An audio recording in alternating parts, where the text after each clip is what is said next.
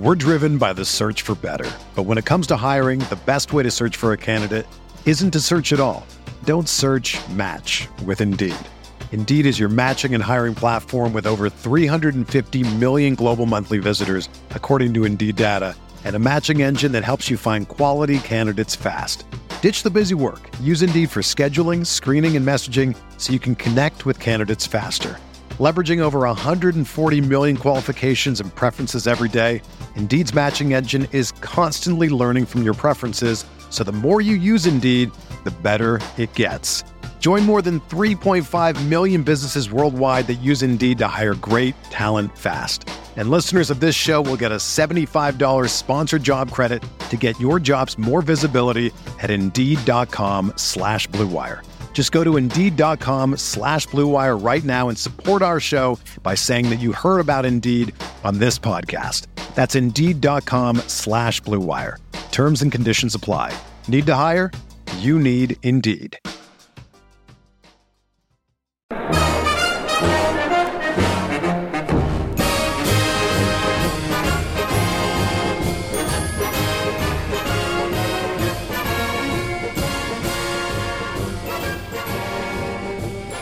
Welcome back to the Bear Report podcast, the first podcast of the 2017 offseason post Super Bowl edition. My name is Jeremy Stoltz, publisher of Bear Report, here today with Aaron Leming, Bears insider. Aaron, how's the offseason been so far?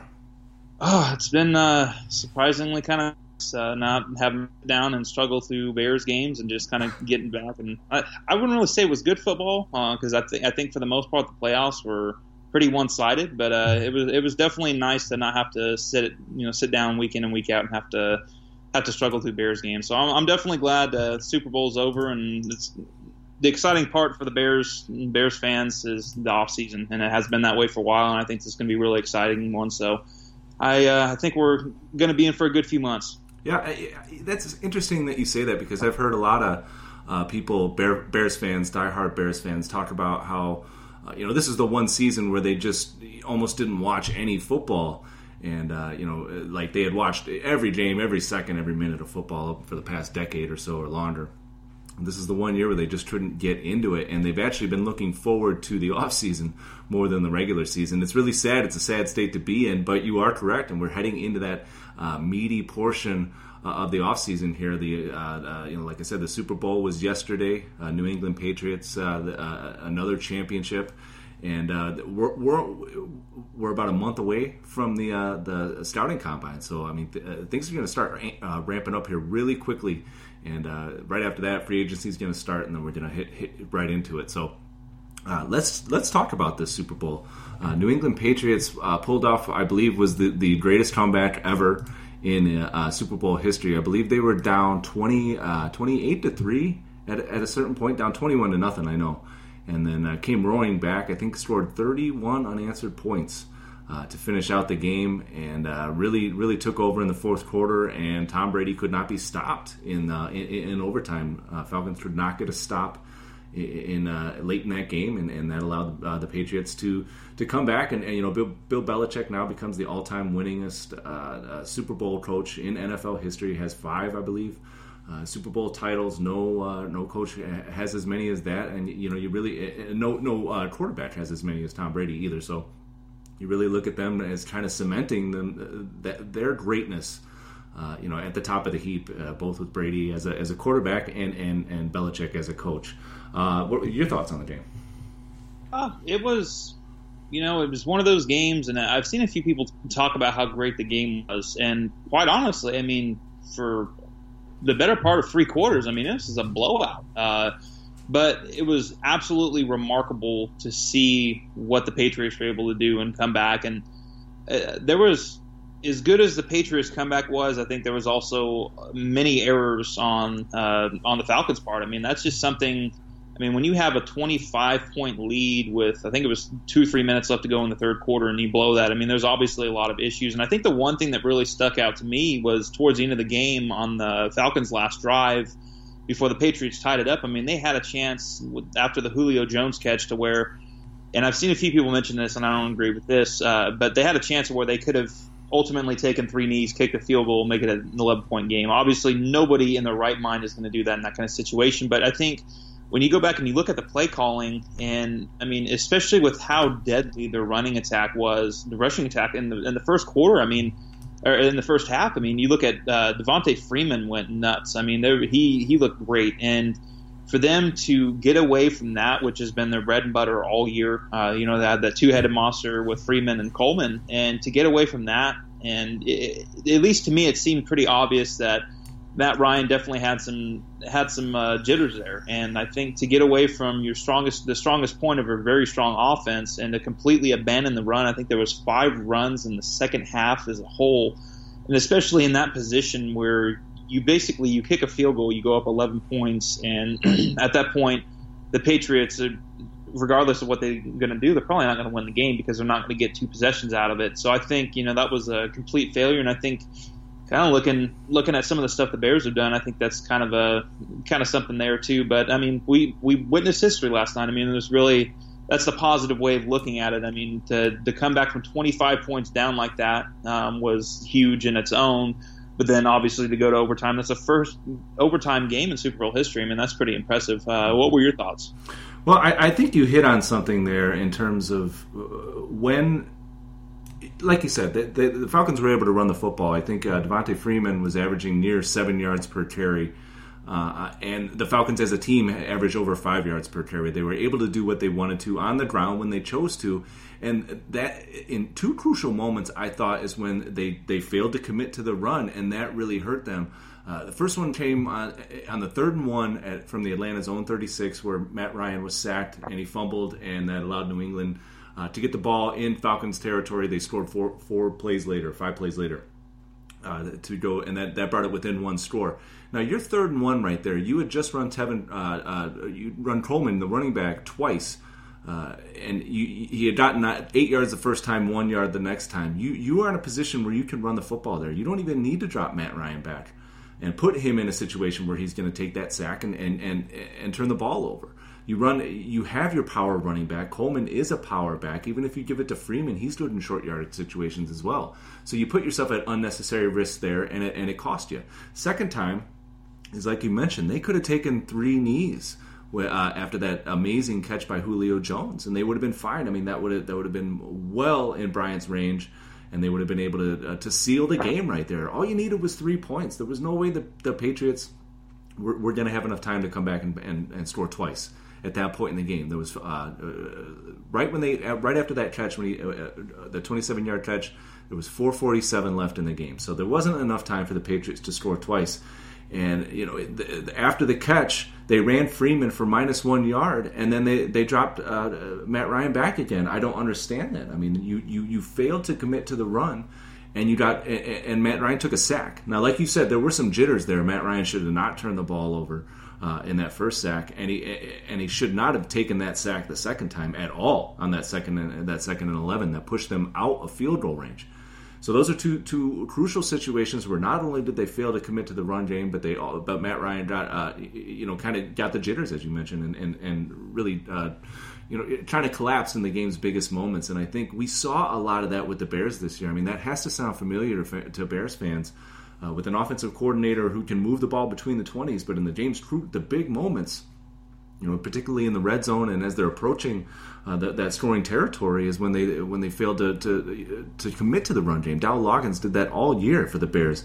You know, the Bears were able to move the ball very well. Uh, and then when they we get down into inside the 20 everything went to hell so and we, we all know about that and we saw it in in that game with the Falcons and I think if they commit to the run in those two situations I mean they had done it throughout the game they had they had run the ball well but when the game was on the line they didn't do it and that ended up costing them one other thing I want to mention that uh, I think played a big part in the the ability for the Patriots to come back late in the game was the pass rush died for the Falcons late in that game, and, the, and after that turnover by uh, uh, Matt Ryan after the fumble, they really didn't get uh, any pressure on Tom Brady after that, and he ended up. Uh, coming down and scoring the uh, scoring touchdowns on his on the following three drives. So I, I think if again, if, you, if you're not able to come up with those big big time pass rush plays, if you're not able to get to the quarterback in those uh, big time situations, you're not going to win football games. And I think that's what we saw. The Patriots were the complete opposite. They had the uh, uh, the poise to stay in that football game, and they made the plays when they had to. And when you're not able to do that, we saw the Bears do it all year. It was just a kind of like in a, in a little capsule with the Super Bowl and, kind of what we saw with the Bears all season. So uh, I, think it's a learning uh, uh, experience for the Falcons, and it should be a learning experience, hopefully, for Dow Loggains, and and maybe you know something that the Bears can can take take out of the Super Bowl and build on going forward. I think the one the one thing everybody should have probably taken out of that game as an NFL fan is you can just never count Tom Brady out, and and maybe this would be a good segue into something else, but I, I think one of the things that stuck out to me in the playoffs as a whole, and I've talked about it quite a bit on Twitter, was quarterback. And obviously, you know, we, we saw what Aaron Rodgers did uh, with, quite frankly, not a very good team around him. Um, and he he did some did some great things and got pretty close to the Super Bowl. But then you look at what Tom Brady did. You see the difference between a one year MVP like Matt Ryan or a one year MVP like Cam Newton uh, versus a, a, seasoned veteran who's been doing this for a while that has been consistently at the top of his game. And it's just, it's absolutely amazing to see some of these guys just take over games, like watching Aaron Rodgers during the playoffs and some of the throws he's able to make. And and Tom Brady doesn't have that same ability, and that's what it's almost mind blowing to me is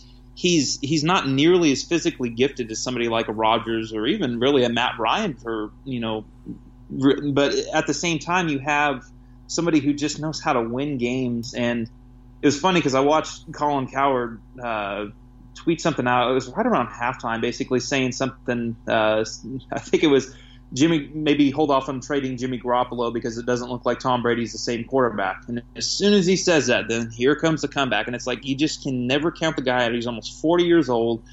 And you know, like you mentioned at the at the beginning of this all, I mean, this is the fifth time that they've won a Super Bowl between you know him and him and Bill Belichick. I mean, this is absolutely incredible, and it's easy to live in the moment as sports fans, and especially in this day and age with technology and just in general. But I think you know this is something to really appreciate. I know a lot of people don't like the Patriots uh, and one other, but I mean, this has really been a very impressive run by a very dominant team over what about a 15 year period, even longer than that, and and I think that in its own is as irritating as it can get watching the same team win the Super Bowl two out of three years. Uh, I, I just think it's very impressive what was able to go on, and you know on the other side of the coin, like we talked about with the Falcons, just uh, there was a lot of missteps and you know, who knows? It was really this is kind of a first time thing for them, but I think this is something that each team can kind of learn off of. I mean, this is something that we've seen in both Patriots games to where they abandon the run at the wrong time and it ends up coming back and biting them. And I think as as a Bears fan, that should probably give you hope, knowing that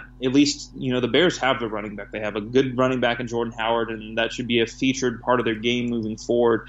But as far as Dow Loggains go, I mean that's something that he's really going to have to work towards. And it's like even if they're a playoff team next year, you you have to wonder if his I guess is uh, just really his tendencies. You got to wonder if his tendencies going to come back, and why is this such a trend lately? Is it because it's a pass now league or whatever it is? But it was definitely an interesting game all the way around. I'm sure we could talk about this for hours, but I'm sure most people will probably rather uh, listen to some more Bears talk. But you know, those are those are my overall takes. Well, uh, you know, you uh, there is some Bears talk to be had out of this because you mentioned Tom Brady's age, 39. I mean, yes, he looked great in the second half. You never count Tom Brady out, but at a certain point you know a player's body begins to break down and i think it, we've seen it uh, in the past you know you know you when you especially at quarterback you hit that 40 uh, mark which most players at any other position never get to 40 you know quarterback is really the only one that ever gets to that point but uh, how much farther can they really count on Tom Brady? And I think that's the question that that, that uh, they're probably going to have to start asking themselves because you're right, he did not look great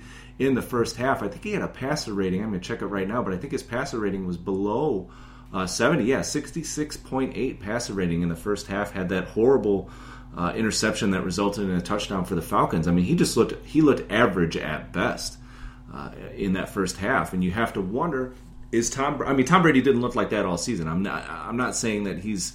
Uh, you know, the, the end is imminent, but how much longer, how many more of those bad halves of Tom Brady are we going to see in the future? And and and you, can you count on him for how many more years? Two years, three years, four, five? I mean, how are, realistically?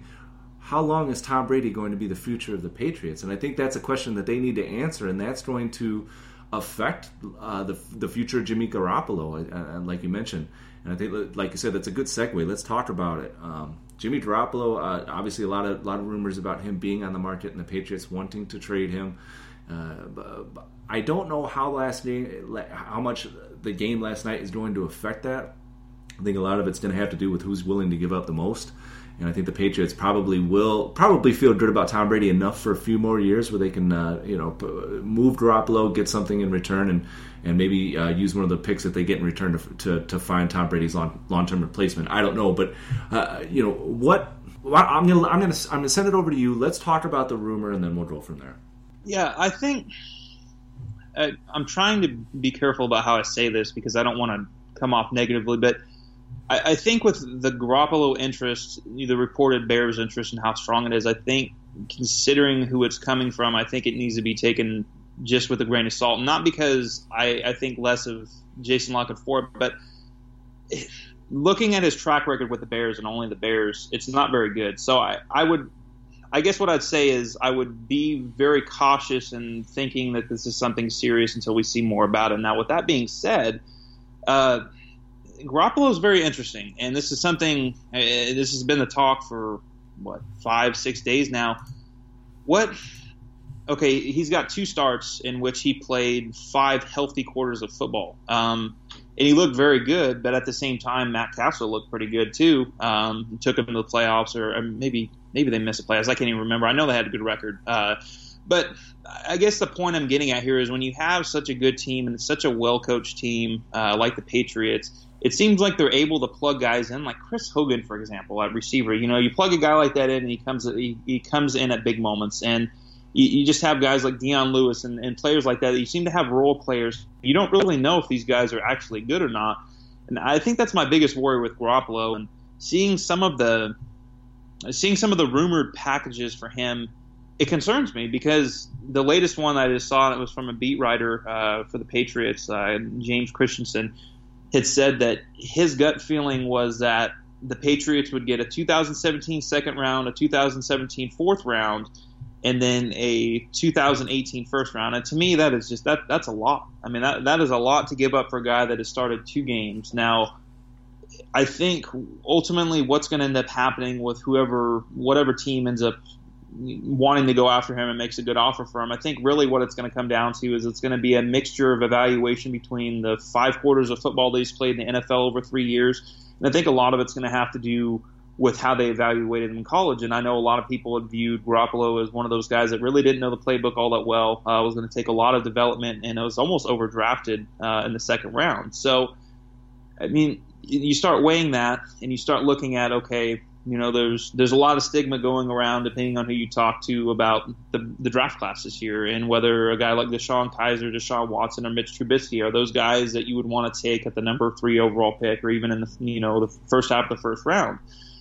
So it, it's going to be a very calculated risk for Ryan Pace. And the thing that turns me off about Garoppolo, outside of really him being an unknown entity, is the fact that, I mean, this is somebody that not only are you going to be giving probably more than one pickup for. Let's just because there's no way the Bears are going to trade the number three overall pick. I just don't see that as very realistic. So let's say they give up a second this year and a third next year that could maybe be turned into a second depending on you know escalators, playing time, whatever it may be. You're talking two different picks for a guy that you're going to have to turn around and re-sign. And we've seen what quarterbacks are going for. Even unproven quarterbacks are going for 18, 19 million dollars a year. So do you do you take a calculated risk like that, or do you have somebody in the draft that you feel almost as confident or maybe as confident in um, and use that third overall pick? And that's something that's going to be very interesting. Now, the other point that I would say to that is that as much as La Canfora made it sound like the Bears, and maybe they are, I, I don't know, uh, but as much as the Bears are going to be going in on Jimmy Garoppolo, that's going to be their top priority of the offseason. The other thing that has to be weighed right now is the fact that the Bears have the third pick in the draft, and they have the 36 overall pick, which would be the fourth in the second round. So you have a team, the Cleveland Browns, that have the number one overall pick, which they're not trading. Uh, they have the number 12 overall pick, which they could trade. They have the first overall pick in the second round, and they have another pick in the second round. And you have a team like the San Francisco 49ers, who are also they have the second overall pick, and then they have the second overall pick in the in the second round. So you have two teams in front of them that both need quarterbacks that have also been rumored to be in on Garoppolo that have realistically more firepower, which would then lead me to another thing: is do you really as a Bears fan or you know whatever it may be, do you really want to see them get into a bidding war with a team that has more? I mean, because Ryan Pace, I mean, he's already, I would say, I would say through no fault of his own, but to a certain extent, I mean, he's the the decision that he makes at quarterback is going to define his whole entire uh, career in Chicago. I mean, oh, for better or for worse, I mean, this is this is it for him. I mean, this this acquisition is something that is is going to define his career you look at it, and I've seen a few people say, okay, well, you know, if you give up two picks for him and he doesn't work out in year one, then you just let him loose. But you can't you can't put that big of an investment into somebody and then just cut him loose like that. So I mean, this is okay. Yeah, he's only going to have one year on the contract, but I would say that that's more negatively than anything because you have a guy that realistically you're going to at least want a franchise tag for a year if he has a bad year to see where he's at. But I mean, you're talking about a much bigger investment to make on a quarterback that realistically has five more quarters in the NFL than any of these draft prospects do. And at least in my evaluation, which is still very early, I think the gamble would be better off being taken on somebody number three overall if they want to trade down a few picks, you know, if that's realistic, whatever it may be. But I, I, I don't think the the overall value of Garoppolo is going to outweigh, you know, the the the slightly smaller risk involved. I don't I don't know. That's that's my take on it. How about you? Well, I, I think if you if you're talking about any quarterback that they're going to draft in this year's draft, they're going to have to overdraft for him. They're probably you know if they want one of those top guys, they're going to have to hope that both Kizer and and Trubisky are, are off don't come off the board before them. Like you mentioned, both the teams ahead of them they need quarterbacks. So you hope that one of those two are still there, and then you're going to have to reach for for guys that probably deserve to be drafted in the second round. So I think uh, in today's NFL, you know, we've talked a lot about the value of quarterbacks and how important that position is, and, and really, you're if you want that franchise guy, you're going to have to overpay a little bit, and I think that's what we're seeing here with Jimmy Garoppolo. I don't think that the Patriots, you know, they're, they're doing it right. They're, they're going to make people pay for for uh, for Garoppolo, and and and uh, somebody's going to. Uh, you know if they're gonna if they're gonna dangle him out there, it's going to be somebody. And yeah, I, I don't like the idea of getting into a bidding war. That's uh, counterproductive in a way, but it depends on what you have to pay. And I think there's a few scenarios that work in my mind. And one would be, let's say you do have to give up uh, a second rounder this year, maybe second and a, and a fourth uh, as, the, as, as that beat writer was talking about, and then maybe it's a conditional pick next year, or maybe a second rounder this year and a conditional pick next year, based on playing time and, and uh, uh, you know certain ex- escalators, and that maybe that you only have to spend a second rounder next next season. Now then you have you, you have Ryan Pace who's shown a willingness to to move around in the draft. Maybe he can work the same way that he did last year, work around, get out of that third pick, recoup whatever it took to get Jimmy Garoppolo and still land a you know a, a top ten pick, you know, a, an elite player. And uh, you know, at a, at a, different position of need, quarterback isn't their only position of need, and I think that's a scenario uh, when, when or when you look at this scenario, that's something that you have to consider is the talent up up at the top of this draft, uh, particularly uh, in the pass rush department, or, or I think that that is, is, is something that you could they could really take advantage of. So if you don't have to worry about the quarterback position, if, you, you've already got Garoppolo under wraps, then you can invest that third pick, or if you trade back a little bit, you can still get that quality elite player, probably a defensive player, and you have a quarterback that you can. Uh, uh, at least you feel good about. And, and one thing that I, I, has to be mentioned is that Garoppolo played at Eastern Illinois. I'm sure the Bears have seen plenty, plenty of Jimmy Garoppolo and, and, and have a really, really good idea of uh, uh, of what they would be getting in him. Not only that, they saw him up close uh, during the uh, joint practice last year, so they, they got another up close look at Garoppolo. Personally, I, I got an up close look at Garoppolo at the Senior Bowl in 2014, so I was impressed with him back then. I, I do think that you were right. I thought he was a little bit overdrafted. I think the hype on Garoppolo uh, kind of rose uh, after the Senior Bowl as that process developed into into the draft, and maybe probably didn't deserve to go as high as he did, but uh, you know, again, like I mentioned, you have to you have to reach for these good quarterbacks. Now, is he a good quarterback? I don't know. I mean, like you uh, like you said, five quarters of, of play, two two career starts in three seasons. in a system that has always uh, made quarterbacks look very good. You mentioned Matt Cassel. Uh, I, don't know if he's the answer, but I don't know if any of these other quarterbacks in the draft are the answer either. I mean, I know that you you disagree with the notion that this is a weak quarterback draft, but a lot of people do feel that way, and I don't think you can say that any one of these guys in this year's class is a slam dunk. And while Garoppolo might might not be a slam dunk, if you can work the right deal, and I think Pace has shown a willingness to, to, to use all the different avenues that you can in, uh, with trades and whatnot. If you can work that and, and you know and continue to work that and, and, and make the best of that, and so that you're not giving up as much, I would go for it. I don't, I don't know. I mean, do you think that uh, that uh, that Kizer Trubisky have are, are better options than Jimmy Garoppolo? And just my personal take, yeah, yeah I would yeah. I would say I personally have Kizer rated higher, and but and that's that's kind of the thing though is like you know I stay here and I look at I, I, watch full games on YouTube, and that is it. I don't see these guys practice. I don't see these guys do anything. So. I, and that's something that I have to consistently remind myself is, is is hot as a take as I can have and as strongly as I can possibly feel about a player. I have nowhere near the resources this guys these guys do. And what I will say is, regardless of what they end up doing at quarterback, uh, I'm going to trust in the process because I, I, truly believe in Ryan Pace, and I think what he's done is a good job. Now, to play a little bit of devil's advocate here, and I know you were just talking about how you know if let's say they you know traded for Garoppolo, gave up let's just say two seconds, you know one from this year, one from next year. Uh, now, a team like because the Bears are gonna be picking third, and you look at the the trade value chart for that, and they 2,200 points. And granted, this isn't an exact science, but it's something somewhat good to go off of. So you have a ton of teams behind them that need quarterbacks. And I think something that would make a lot of sense for them to do if they do trade out would be to fall right in that six to nine range and – uh, at six would be the New York Jets, and obviously they have a, a, quarterback need as well. And let's just say one of them is there. So the difference between that is 600 points, which is the equivalent of a second round pick and a. I mean, you're recouping that second round pick right there. So you're going to have a first round pick, a second round pick, and you're going to have a third, fourth round pick. And you know, Ryan Pace has shown a way to be able to maneuver with all this, and that's something that is worth keeping in mind. And something else that's worth keeping in mind is that you know that let's just talk about let's just say that the Browns are offering the 33rd pick and let's say the Bears are offering the 36th pick. And you know maybe there's some other pick in there but let's just say the the value is very similar.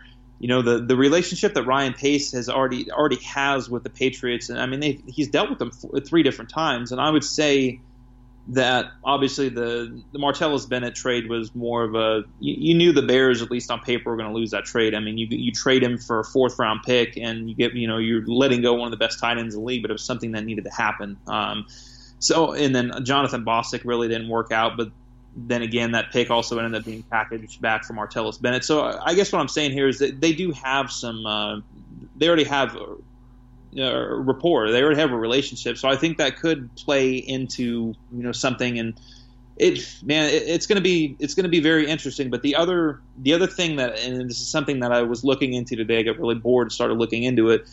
And I personally expect the Bears to spend a pretty good amount of money this offseason. And they did pretty well last year in terms of spending year cap upwards of probably 77, 78 million. I mean, they're going to have a lot of money to spend. Now, what I was looking at, which I thought was very interesting, is let's say you cut a guy like Cutler, and let's just say you draft a quarterback. So instead of paying a guy $16 million a year to be your quarterback, you're going to be paying a guy probably $6 million a year on average, you know, if you're looking at that third overall pick for the next four years. And you would think that you know, with cutting some of the costs that they have and not having very high paid players, that that would work in their favor. But actually looking at what they would do if you know if they made some big moves this year, let's just say they signed four guys to multi-year deals, uh, anywhere from the twelve million dollar to you know the seven eight million dollar range, and you had let's just say three of those guys and you make a few more cuts and you you know you cut some dead weight uh, next year. I mean, they really don't have that many free agents, depending on you know if they sign Alshon Jeffery or whatever they end up doing there. But they really don't have very many free agents next year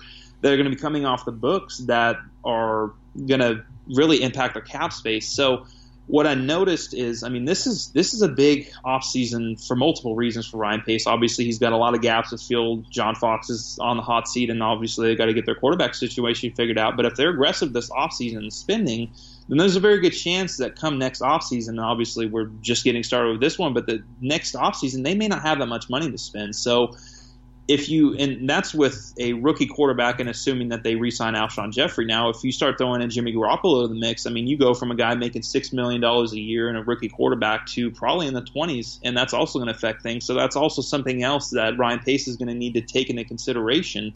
Is it may either affect this year's free agency class or it's really going to put them in a tough bind next year. Um, I mean, there's obviously guys that they can cut. Cap, the cap situation is always fluid, but it, it really could adding a guy like that and even franchise tagging him at twenty million dollars. I mean, that's really going to put them in a very interesting position. So he better be very confident, if that's the case, that they're going to be able to take care of the majority of their needs this year, at least in free agency, to where they're going to be relying on the draft the next few years. Yeah, that's a really good point about uh, you know the the amount of money that he could potentially cost the Bears. And, and comparing that to what, uh, like you said, what a rookie would cost you, which is substantially less.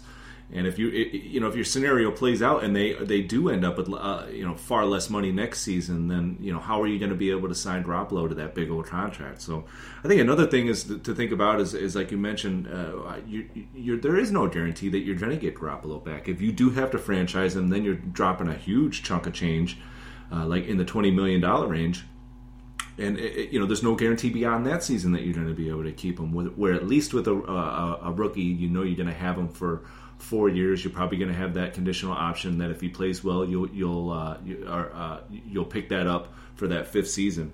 Uh, so you know that that gives you a lot more security, particularly if you pick the right guy. So I, I really comes down to the evaluation process here with the scouting department in, in uh, up at Halas Hall.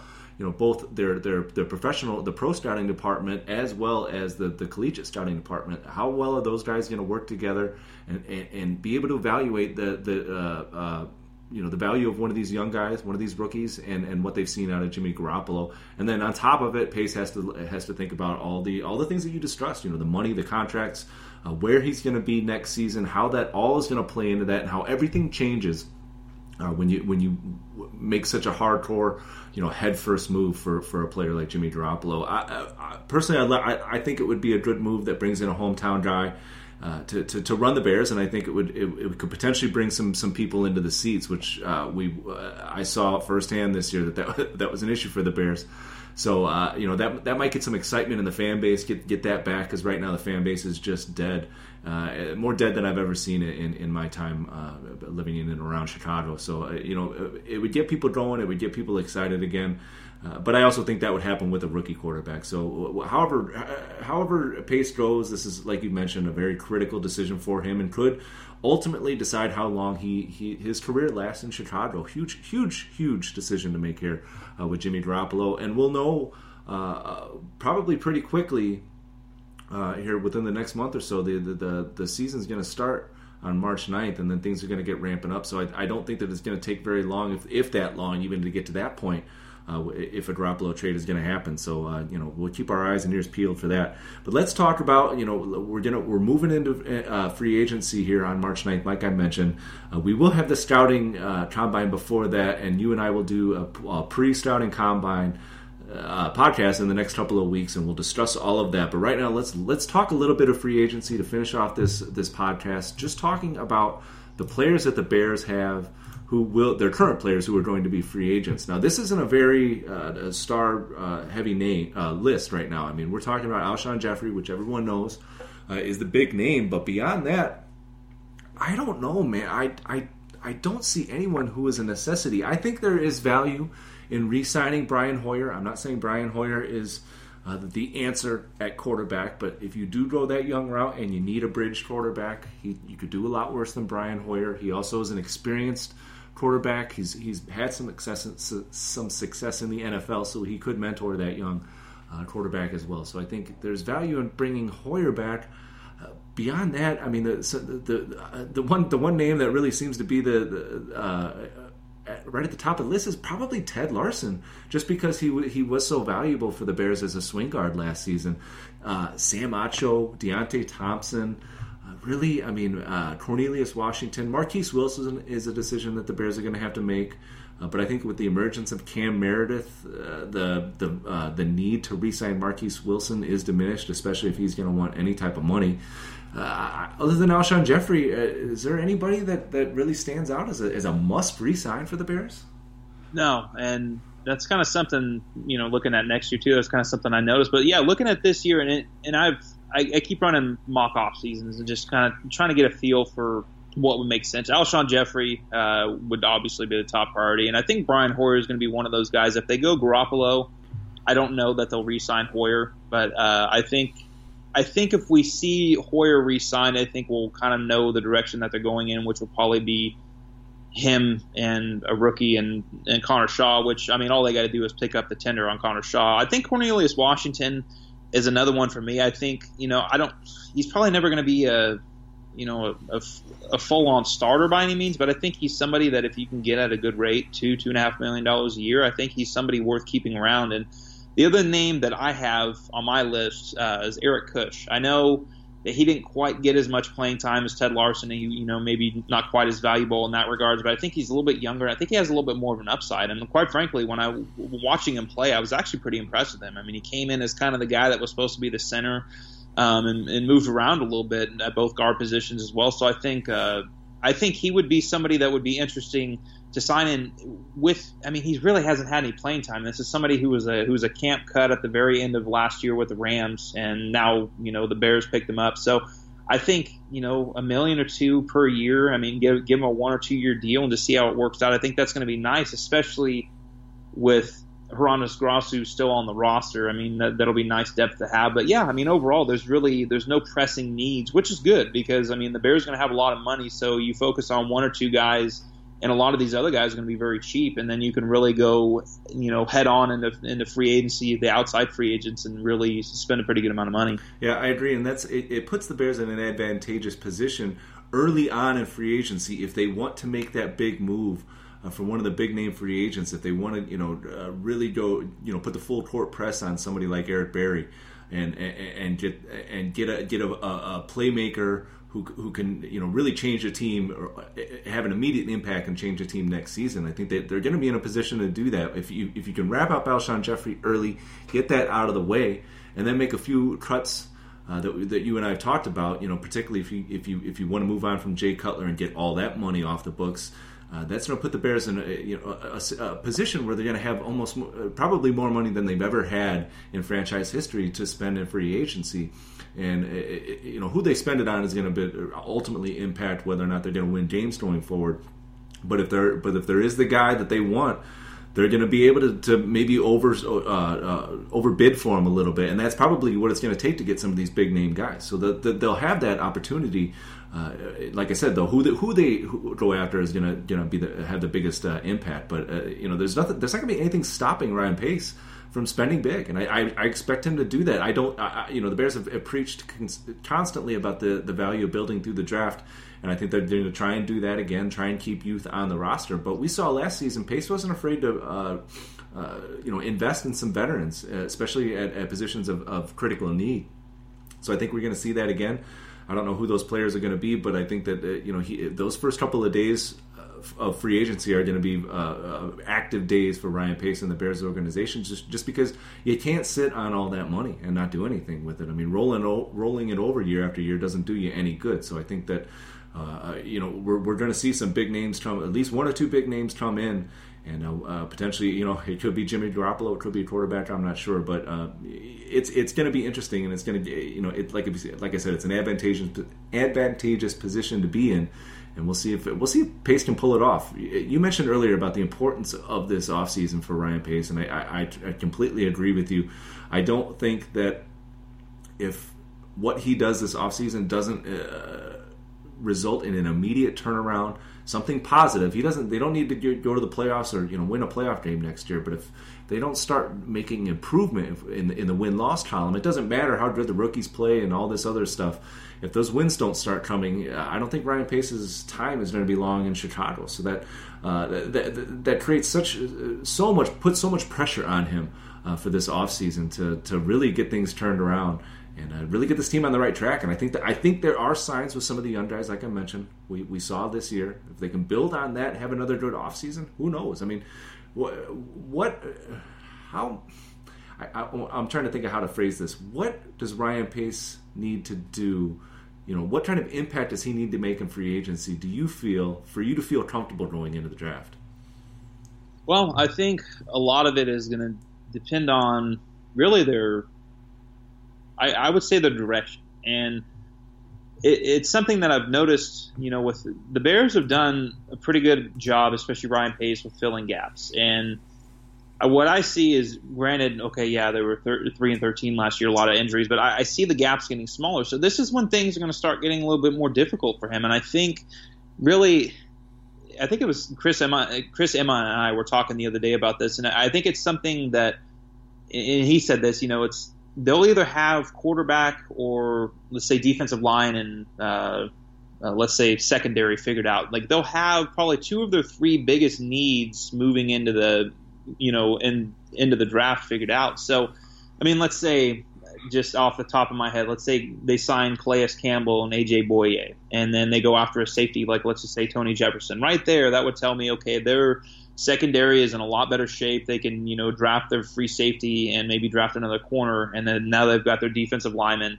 So that would tell me that they're very likely going to go after a quarterback or you know maybe a free safety or whatever it may be. So I, I guess I just want to see direction. And the, the other thing that I really want to see this offseason – and, and, it's with one of their own players. Is I really want to see them extend Akiem Hicks. I think he very well outplayed his contract last year. He's going into the last year of a two-year deal right now, and I think this would be a very time, a very smart time for them to strike. You know, seven, eight million dollars a year over the next, uh, you know, let's just say a three-year extension. I think that would be a very big thing for them because.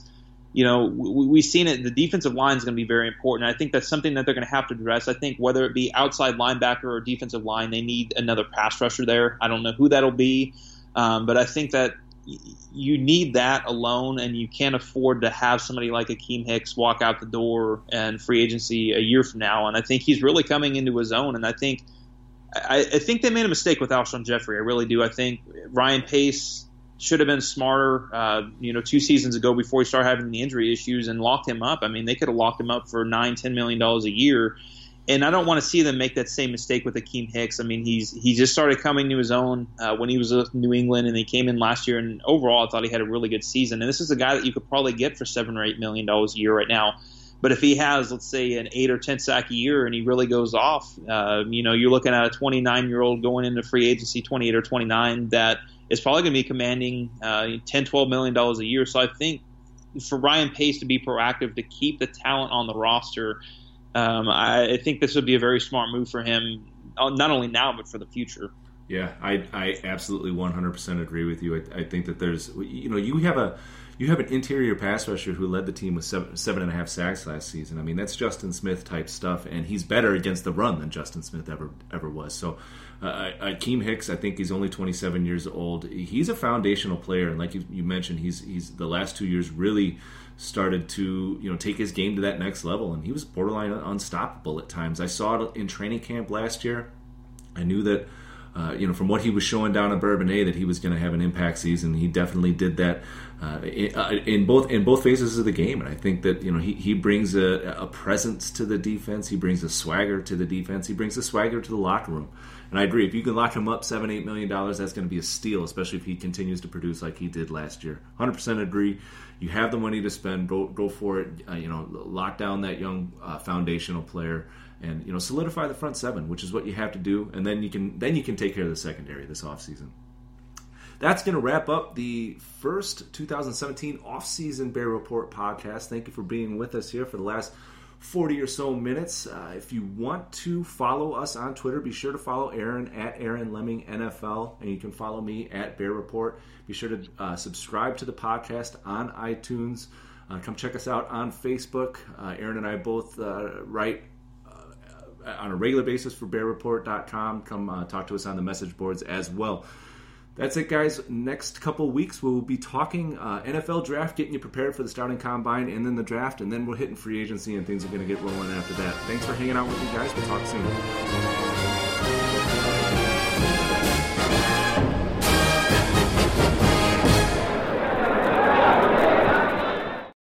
Without the ones like you, who work tirelessly to keep things running, everything would suddenly stop. Hospitals, factories, schools, and power plants they all depend on you. No matter the weather, emergency, or time of day, you're the ones who get it done. At Grainger, we're here for you with professional grade industrial supplies. Count on real time product availability and fast delivery. Call clickgrainger.com or just stop by. Grainger for the ones who get it done.